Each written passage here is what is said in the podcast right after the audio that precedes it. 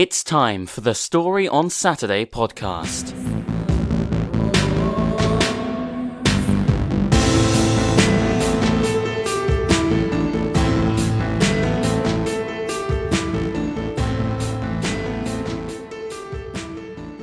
Here's your host, Sean Buvala. Hey folks, it's Sean Buvala, and thanks again for listening to Story on Saturday podcast. These short five minute podcasts are designed to simply share a few thoughts that I have. They're not intended to be very long and they're easy to listen to, and thank you for listening to them. This week I'm going to continue to talk about power. Who has power? What do they do with it? And how does power need to be treated? Can power handle truth, for example? Does power need um, file folders of positive information laid upon its desk twice a day? What does power really need? Well, we're not the first people to ask these types of questions. So this is an Aesop tale. It's probably much older than Aesop, whoever he was. This one is called The Lion and His Very Bad Breath. On to the story.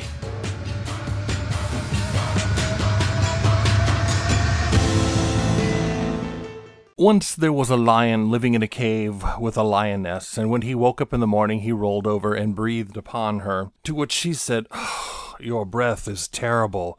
You have the worst breath ever. And he said, No, my breath is not terrible. My breath is wonderful. There's something wrong with you. And she said, No, your breath is terrible, and I'm not staying in this cave anymore. And she went off to do her business. The lion thought for a while about what she had said, and so he called forth his three counselors. He called forth the sheep, he called forth the dog, and he called forth the fox. And he said to the sheep, Sheep, come forward. He said, Does my breath stink? And breathed upon the sheep. The sheep stopped for a moment and thought, Well, maybe the truth would be the right thing. And so the sheep said, oh, Your breath is terrible. You have the worst breath I've ever smelled. To which the lion replied, Idiot! I demand your resignation. And with that, the lion ate the sheep up. Next, the lion called forth the dog, and he said to the dog, Does my breath stink? Now, the dog had seen what had happened to the sheep, and so the dog took a different course of action, and the dog said, Oh, no, sir, your breath your breath smells like fresh spring wind. It smells like beds of flowers. It's beautiful. But before he could even finish, the lion knew that he was probably lying himself, and so the lion ate the dog. Finally, it was the fox's turn, and the lion called forth the fox, and he said, Does my breath stink? And the fox coughed and sniffled a little bit. And he said, uh, "Oh, sir, I, I have such a terrible cold, I can't possibly smell anyone's breath at all."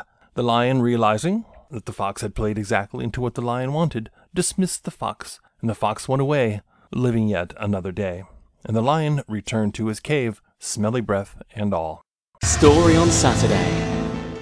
Hey, everybody, thanks for listening to the Story on Saturday podcast. I'm Sean Buvala. You can hear more of the stuff that we do at inappropriatefolktales.com, or you can find all of our podcasts available at places like Google and iTunes. Thanks for listening. I'll talk to you next week. Thanks for listening to the Story on Saturday podcast.